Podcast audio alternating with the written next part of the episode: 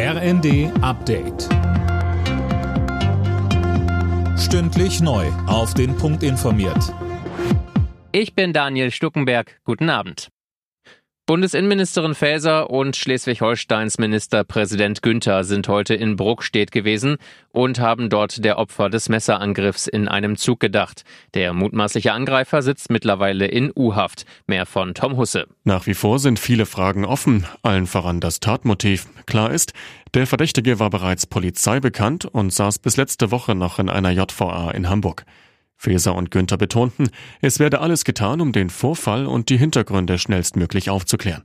Bei der Attacke in dem Zug waren eine 17-Jährige und ein 19-Jähriger getötet und weitere Reisende verletzt worden. Die Behörden in Deutschland und den USA haben ein weltweit agierendes Hackernetzwerk zerschlagen. Wie es von der Staatsanwaltschaft Stuttgart heißt, wurden jede Menge Server beschlagnahmt, Daten und Accounts des Netzwerks und seiner Nutzer gesichert. Die Internetseiten der Gruppe Hive wurden gesperrt. Das Hackernetzwerk soll weltweit über 1500 schwere Cyberangriffe gegen Unternehmen begangen und mit Erpressersoftware über 100 Millionen Dollar Lösegeld erbeutet haben. Der Drogenbeauftragte der Bundesregierung Blinert will härter gegen Alkohol- und Tabakkonsum vorgehen. Vor allem fordert er eine Beschränkung der Werbung für die legalen Drogen, Colin Mock. Er sagt, sie müsse raus aus sozialen Medien, dem Fernsehen und Radio. Wenn nicht rund um die Uhr, dann wenigstens zu Hauptsendezeiten.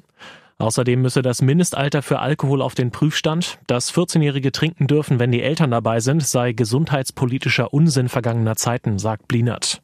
Auch beim Glücksspiel will er einen besseren Jugendschutz, allen voran auch über eine Beschränkung der Werbung.